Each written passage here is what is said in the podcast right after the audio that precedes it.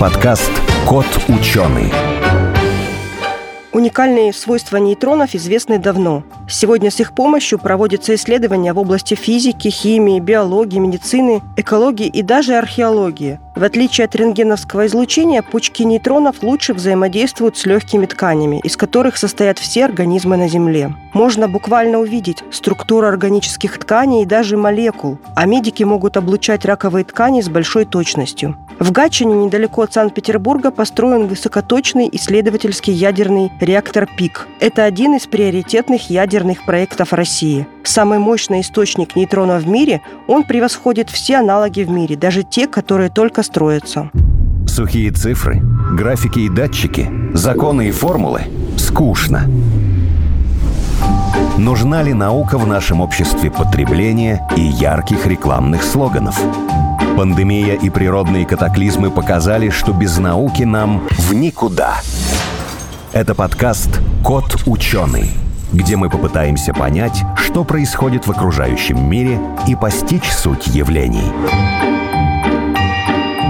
Сегодня в нашей студии Владислав Тарнавич, сотрудник отделения нейтронных исследований Курчатовского института, кандидат физико-математических наук Максим Абаев, шеф-редактор портала журнала «Наука и жизнь», кандидат химических наук, и я, Елена Глещинская, обозреватель «Радио Спутник». Мы поговорим об самом большом, самом мощном, уникальном исследовательском реакторе ПИК, который сейчас уже закончен, построен возле Санкт-Петербурга и уже начал работать. Владислав, расскажите, что вы уже успели сделать интересного? Из самого интересного интересного, что мы успели сделать, это вывести реактор на мощность. Точнее, выводили, конечно, не мы, выводили службу эксплуатации, а мы успели поймать нейтроны, летящие из реактора. В нужном количестве, в нужной температуре, да? В нужные пропорции, скажем так. Когда мы говорим вот о ядерных реакторах, все сразу представляют себе атомную электростанцию, как минимум. А сейчас вы построили очень мощный ядерный реактор, который называется исследовательским. Что это значит? У обычного человека реактор сразу ассоциируется с выработкой энергии, энергии. Как оказывается, его часто это пугает, хотя совершенно напрасно. Но в нашем случае наш реактор, конечно, вырабатывает какую-то энергию, но данная энергия — это побочный продукт. И прежде всего наш реактор направлен на то, чтобы вырабатывать нейтроны. Хорошо живете. Вот другой вас послушает и скажет, энергия в ядерном реакторе — это побочный продукт. Ее немного или нейтроны забирают всю энергию? Почему так? Нейтрон не забирает, просто принципиально задача в данном случае нашего реактора — это получать максимум нейтронов. То есть как... Э, Какие если... исследования проводятся? Я просто как бы сравню, угу. что собой представляет конструкция атомной станции и нашего реактора.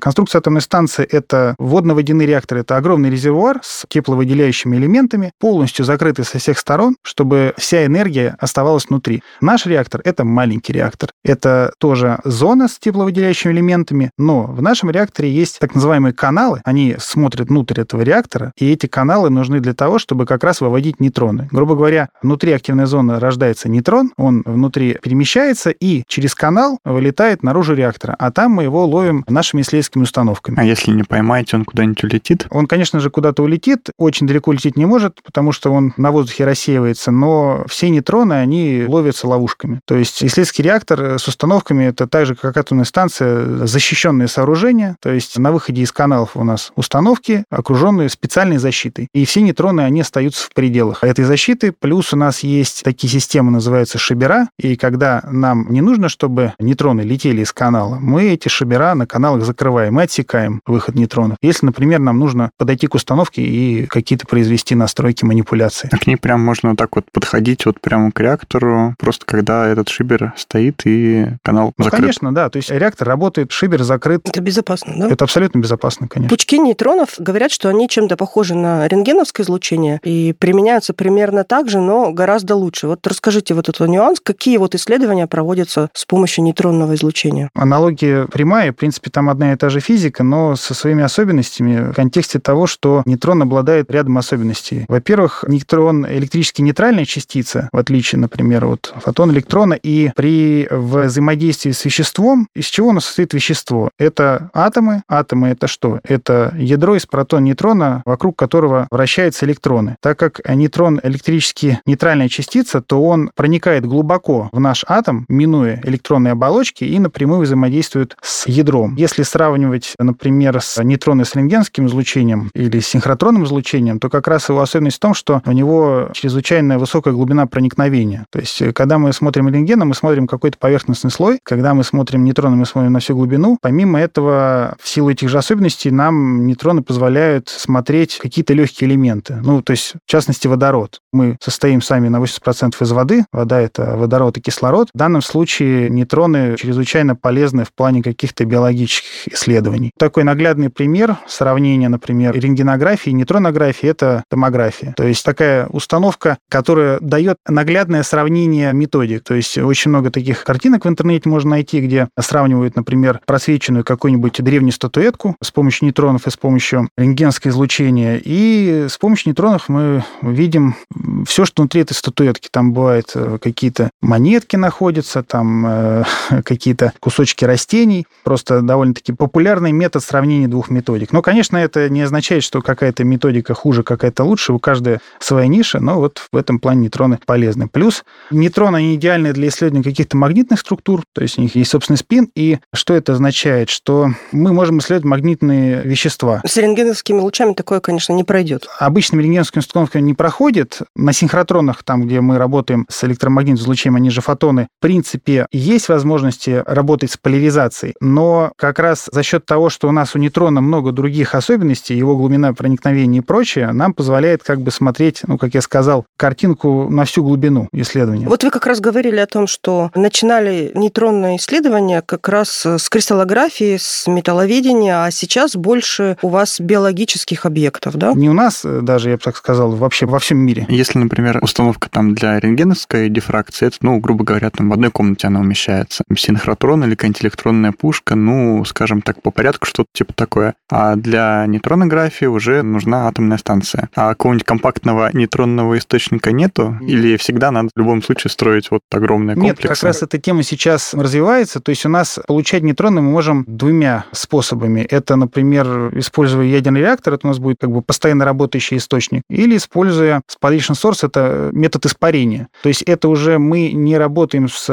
ядерным топливом. Принцип такой. У нас есть, например, какой-то источник протонов. Мы эти протоны ускоряем, бьем мишень, угу. в мишень летит все, включая нейтроны. Угу. Вот это такой импульсный источник, мы эти нейтроны ловим. И как раз есть такие центры, которые так работают. Это вот в Швейцарии PSI институт, сейчас очень мощный институт строится в Швеции, в Лунде. И вот наши коллеги сейчас заняты темой разработки компактных источников, чтобы у вас был такой источник, ну, грубо говоря, размером как бы с комнату. Конечно же, он не сможет перекрыть тот диапазон исследований, который будет доступен с помощью исследовательского реактора, ядерного реактора, потому что там будут другие мощности. Ну, грубо говоря, знаете, как машина, да, маленькая машина, маленькая мощность, здоровенная машина, большая мощность. Он не сможет перекрыть, но он сможет взаимодополнять, потому что нейтронное время, оно очень дорогое, у нас реактор работает. Если ученый приезжает на ядерный реактор проводить исследования, то, конечно же, он должен ехать с каким-то уже подготовленным багажом информации об этом образце. Он должен четко понимать, что он хочет посмотреть, с какой стороны, потому что желающих много, и возможности мировые нейтронные, они в этом плане довольно ограничены сегодня. Заявок значительно больше, чем предложений. То есть, по-хорошему, надо реактор просто обвешивать установками со всех сторон, чтобы как-то по максимуму да. использовать его мощность. Так оно и происходит. То есть первые исследовательские реакторы, это что они собой представляли? У нас стоит реактор, у нас есть канал, по которым летят нейтроны, и один канал, одна установка. Понятное дело, что часть нейтронов просто, например, теряется, когда исследователь перезаряжает свою установку, да, когда, не знаю, у них там заболел кто-то. И сейчас, конечно, все это выглядит уже по-другому, то есть э, используя систему так называемых нейтроноводов, это такая система из специальных зеркал, по которым нейтроны могут транспортироваться и доставляться на довольно большие расстояния. И вот, например, исследовательский реактор во Франции, Институт Лаула Ланжевена, у них на одном канале на системе нейтроноводов, по-моему, располагается чуть ли не до 20 установок. В нашем реакторе, в нашем реакторе ПИК, мы ну, идем тем же путем. В наших планах размещение установок как на выведенных пучках на каналах в зале реакторном, я сейчас поподробнее скажу, так и на нейтроноводах. И на нейтроноводах у нас в планах разместить до 10-15 установок. Здесь такая особенность, что нейтрон — это же частица, которая имеет собственную энергию, и энергия может быть разная. В зависимости от задач мы используем разные нейтроны. То есть, например, можно их э, на словах разделить на быстрые горячие нейтроны, они нам не нужны, это другая область. Тепловые нейтроны, холодные, ультрахолодные. Тепловые нейтроны — это нейтроны там, с длиной волны порядка полутора ангстрем, и как раз это вот такие материаловедческие задачи. Направление там кристаллографии, металловедения, материаловедения. И как раз такие установки, они как раз располагаются вокруг реактора, потому что это вот тот тепловой спектр, который из него вылетает. Если мы хотим смещаться в область э, исследований, например, мягкой материи, это, например, полимеры, пластмассы или биологических объектов, у нас структура имеет там другой порядок. То есть, грубо говоря, кристаллы — это кристаллическая решетка, расстояние между атомами там два ангстрема, один-два ангстрема, и как раз вот эта длина волны нейтрона, соизмеримая с вот этими характерными размерами, она как раз позволяет нам смотреть эти объекты. Когда мы говорим о каких-то мягкой материи, там у нас уже такие длинные полимерные цепочки, нам нужны уже нейтроны, которые более медленные. Эти нейтроны замедляются. Они замедляются с помощью источников холодных нейтронов. Это вот на примере нашего реактора сейчас у нас строится источник холодных нейтронов на жидком дейтерии. То есть, грубо говоря, нейтрон рождается в зоне, летит к каналу, но между зоной и каналом у нас располагается так называемый источник холодных нейтронов. И он, пролетая через него, теряет свою энергию. Он становится более медленный. Дальше он прилетает нейтроновод, и как раз за счет того, что он более медленный, у него такая проникающая способность ниже, он может отразиться от нейтронно-оптических зеркал, что не было бы с тепловыми нейтронами. Далее это вот такая как бы дендритная такая структура, то есть, грубо говоря, от канала эта система расщепляется, и там уже нейтроноводы могут разделяться от двух до там 20. Все зависит от того, ну, часто какая у вас площадь доступная. То есть как водопровод, магистральный Похоже, труба, да, и похоже, уже да. ответвления идут такие. И на каждом вот таком отводе своя стоит установка. Да, на каждом отводе стоит своя установка. Эти установки, то есть они, как вы сказали, ближе одного назначения, дальше другого назначения. Допустим, с живыми тканями они стоят подальше. Нет, они после холодного источника, в принципе, у нас уже заданный спектр для всех нейтронов, которые будут стоять в нейтроноводе, но они дальше располагаются в зависимости от э, доступной геометрии. То есть, грубо говоря, в самом конце располагаются установки, которые можно еще дальше протянуть. Часто это установки малоуглового рассеяния, так называемого. А ближе те установки, которые более компактные, которые можем как бы вместить между реактором и вот этими большими установками. Размер установок сколько там? Метры, с десятки Комната, да? метров? Совершенно разные. От э, комнаты до, ну, например, довольно грубая будет такая дифференциация. Вот стандартный дифрактометр – это комната. Установка малоуглового рассеяния – это такая 30-40 метровая конструкция порой бывает. То есть вот если у меня есть какая-то задача, да, исследовать э, какую-то, ну, я не знаю, там, для онкологии, исследовать раковые клетки, я прихожу к вам, я ученый биолог, да, я прихожу к вам, а вы определяете ту установку, которая будет исследовать, правильно? Если ученый приезжает на реактор, зачастую он сам должен будет участвовать в проведении экспериментов. Если Но он установки все ваши. он, в принципе, уже должен понимать, что ему нужно. То есть, грубо говоря, он определяет перечень Ну, сказала я, я еще, не- я еще не понимаю, я, я только учусь.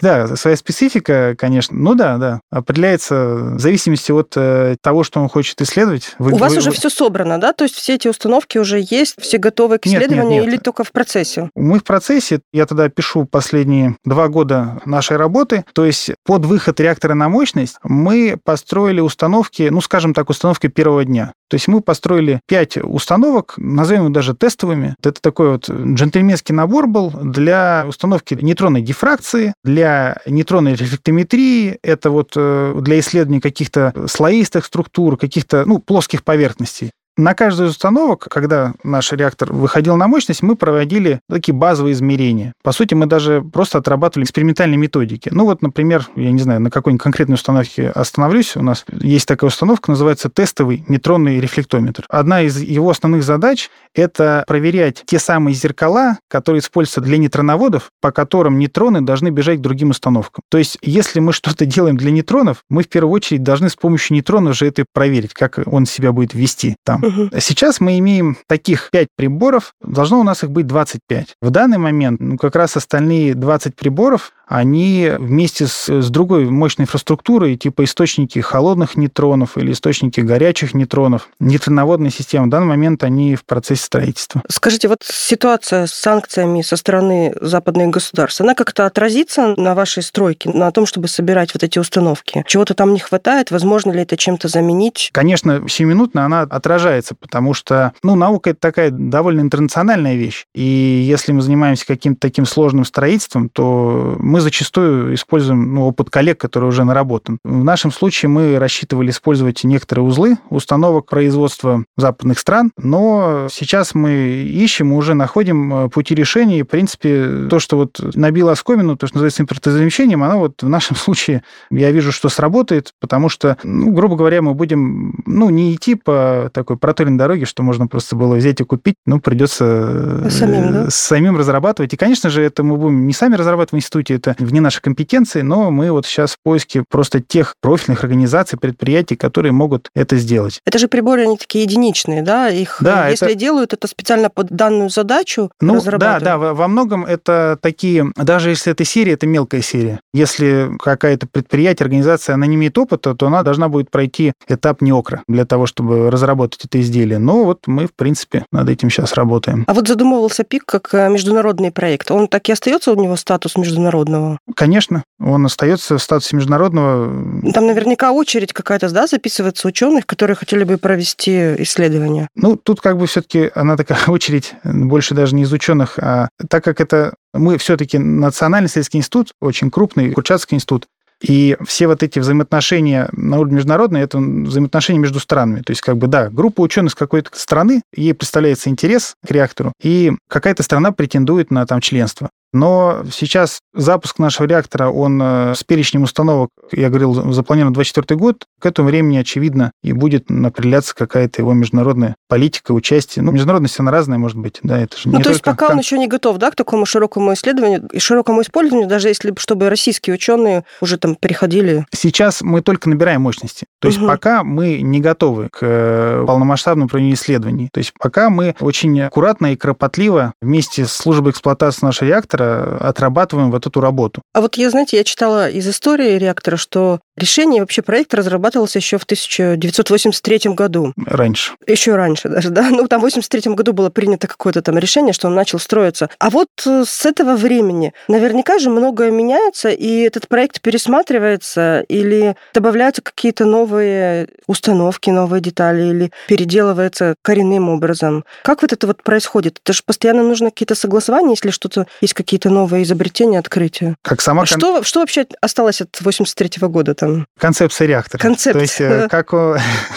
как по проекту он должен был быть 100-мегаваттный, да, угу. конкретно в виде топлива, такой он и остался. А то, какие установки будут стоять, э, какие они будут задачи э, выполнять, как будут нейтроны выводиться, там, доставляться от холодного через источника к другим установкам, конечно, это несколько претерпело изменения. Ну, ну то есть там что... современное будет? Ну, конечно, мы в... Не так, что построили какое-то Нет, нет, нет, конечно, те требования к установкам, которые мы закладывали в нашей вот этой вот капитальной концепции, они, конечно, ну, соответствуют тем э, требованиям современным. И мы в первую очередь э, ориентировались при подготовке наших заданий, ну, в общем-то, надо сказать, такой очень серьезный исследовательский реактор, это вот тот реактор, который я упомянул, Институт Лаула Энжевена. Ну, для всего другого мира он сейчас эталон, а вот, мы заложили сделать Получше. как минимум, да, как минимум на равных или лучше. А сейчас вот пока только тестовые, да, испытания проходят, каких-то вот именно научных исследований, я не знаю, там, может, археологи к вам принесут какую-нибудь штуку, Мумию. скажут там, да, просветите нам ее, прям вот хотим. Такого еще не было? Нет, нет, пока такого еще не было, нам пока не на чем просвечивать эту мумию. Ну и, признаюсь, я пока что в нашей программе не предполагается нейтронотомография. Это такая очень красивая, наглядная и популяризирующая методика, вот, вот. которая как бы вот наоборот вот обыватели, который боится реактора, она вот ему показывает, ты посмотри, вот можно вот так вот делать, это красиво, это наглядно, это вот классно. И он такой, да, вот все-таки мы идем таким э, поступательным путем, что надо сначала построить станции, которые будут решать научные задачи. Помимо этого, все-таки дублировать, наверное, не очень будет правильно, ведь у нас работает исследовательский реактор в Москве, Курчатском институте ИР-8, и у них есть нейтронная томография. Так как реакторов мало, их становится меньше, то есть э, плодить какие-то однотипные устройства смысла нет. Я так поняла, что вот там такой достаточно небольшой, да? Он сколько в диаметре реактор? Сам реактор? Да. Ой, вот здесь я могу ошибиться, но он буквально 2-3 метра в диаметре. 2-3 метра. А от него уже наибольшую там площадь занимают вот эти вот отводы нейтронов, и к ним ну, пристраиваются... Там, там еще защита метровая, Да, к ним пристраиваются как лаборатории, которые что-то установки, да. установки, лаборатории да. что-то исследуют. То есть, если у вас вот таких много отводов, они могут в дальнейшем развиваться и пристраиваться новые под новые задачи? Ну, в пределах э, тех полезных площадей, которыми мы обладаем. То есть все-таки мы имеем конкретное здание, мы имеем конкретную площадь. То есть у нас есть так называемый реакторный зал, это вот который прямо вокруг реактора, нейтроноводный зал, это зал, который с нейтронодом вплотную примыкает. И, ну, да, возможно, когда-нибудь, я уж не знаю, как это будет, э, придется достраивать еще одно здание. А насколько длинным может быть нейтроновод? Да, они там не затухают их? Ну, в нашем случае у нас длина нейтроноводного зала 90 метров, поэтому это вот в нашем случае это предел. Но вот опыт коллег других стран, как я вижу, это бывает, там они сотни метров уже делают. То есть можно рядом уже тоже какой-нибудь отдельный комплекс строить, туда подвести нейтроновод, и вот там археологи будут что-нибудь просвечивать на радости. Да, но здесь тоже надо понимать, что каждое э, соударение потока нейтронов приводит к тому, что э, нейтронов будет меньше. Они же гасятся, да, в нем э, рассеиваются. Ну, вы же самый мощный в мире, что вам жалко этих нейтронов, что ли, по большому счету. А вот какие, скажите, такие самые, вот кроме археологии, какие еще самые такие популярные, о которых можно рассказать, и всем будет интересно, исследования с помощью нейтронных пучков? Довольно сейчас тоже активные исследования проводятся, ну вот в области, например, энергетики типа исследуются батареи. То есть у нас э, батарея, хоть батарейка, это как бы понятно, это такой элемент, который химическую энергию преобразует в электрическую за счет электрохимических процессов, но ресурсы их довольно ограниченные, да, вот э, зарядки и разрядки. И что внутри происходит вот в этой батарейке с ее вот ионами, оно не всегда понятно. И как раз вот э, довольно много исследований мировых посвящается именно исследованию систем вот этих вот что хранения происходит? энергии. Что происходит в батарейке, не всегда понятно? Ну, а, понимаете, хочется, чтобы она работала бесконечно, да, Ну, эта конечно, батарейка. да. Вот. Для этого надо понимать, э, какие процессы в ней происходят, почему там она, в каких частях вот этого элемента она там деградирует. И, ну, серьезные коммерческие компании, по-моему, насколько помню, даже доклад ученых по заказу, кажется, Panasonic, они делали исследования в исследовательском реакторе. То есть вот такие вот направления. А с помощью вот потоков нейтронов можно что-нибудь, ну, не знаю, там, облучать, скажем так, в каких-то производственных целях? Ну, то есть как-то менять Да. там свойства поверхности, там что-нибудь Ну такое да, интересное конечно. делать. Вот, э, например, тоже из такого популярного, по-моему, почему, по-моему, а точно, занимаются облучением алмазов Мгм. или каких-то других таких вот элементов. Ну, вот у нас, например, в институте тоже на нашем реакторе такие работы проводились. Это позволяет менять цвет, например, да, то есть мы выносим дефекты, это же все оптические такие элементы, и за счет этого там опалы, да, опалы, Мгм. происходит преломление света. Помимо этого, э, довольно серьезно развито нейтронное легирование, то есть для направления микро- и наноэлектроники нам нужно вот какое-то точное там допирование, да, внесение дефектов, и потребность э, в промышленности мировой, она вот имеет это. И это, конечно же, во многом тоже делается на реакторах, но уже не на выведенных пучках, это вот работы, которые проводятся на таких вот, ну, зачастую вертикальных каналах, то есть образцы вносятся там ближе к активной зоне. Исследовательские реакторы, они же в чем их еще особенность? Например, вот наш реактор, он э, имеет ну, какую-то конфигурацию зоны, и он выдает какой-то постоянный поток, постоянный спектр. Есть реакторы, где зона конфигурируется в зависимости от задач. Например, реактор, полное его название не скажу, это вот город Заречный, Росатом по Екатеринбургам. Они свои исследования проводят, они под конкретные задачи переконфигурируют зону. Они меняют расположение зоны и э, решают вот какие-то свои конкретные исследовательские задачи. Владислав, спасибо большое, было очень интересно. Я напомню, у нас в студии был Владислав Тарнавич, кандидат физико-математических наук, сотрудник отделения нейтронных исследований Курчатовского института, и Максим Абаев, кандидат химических наук, шеф-редактор портала журнала «Наука и жизнь». Спасибо вам. Спасибо. Спасибо. Кот ученый.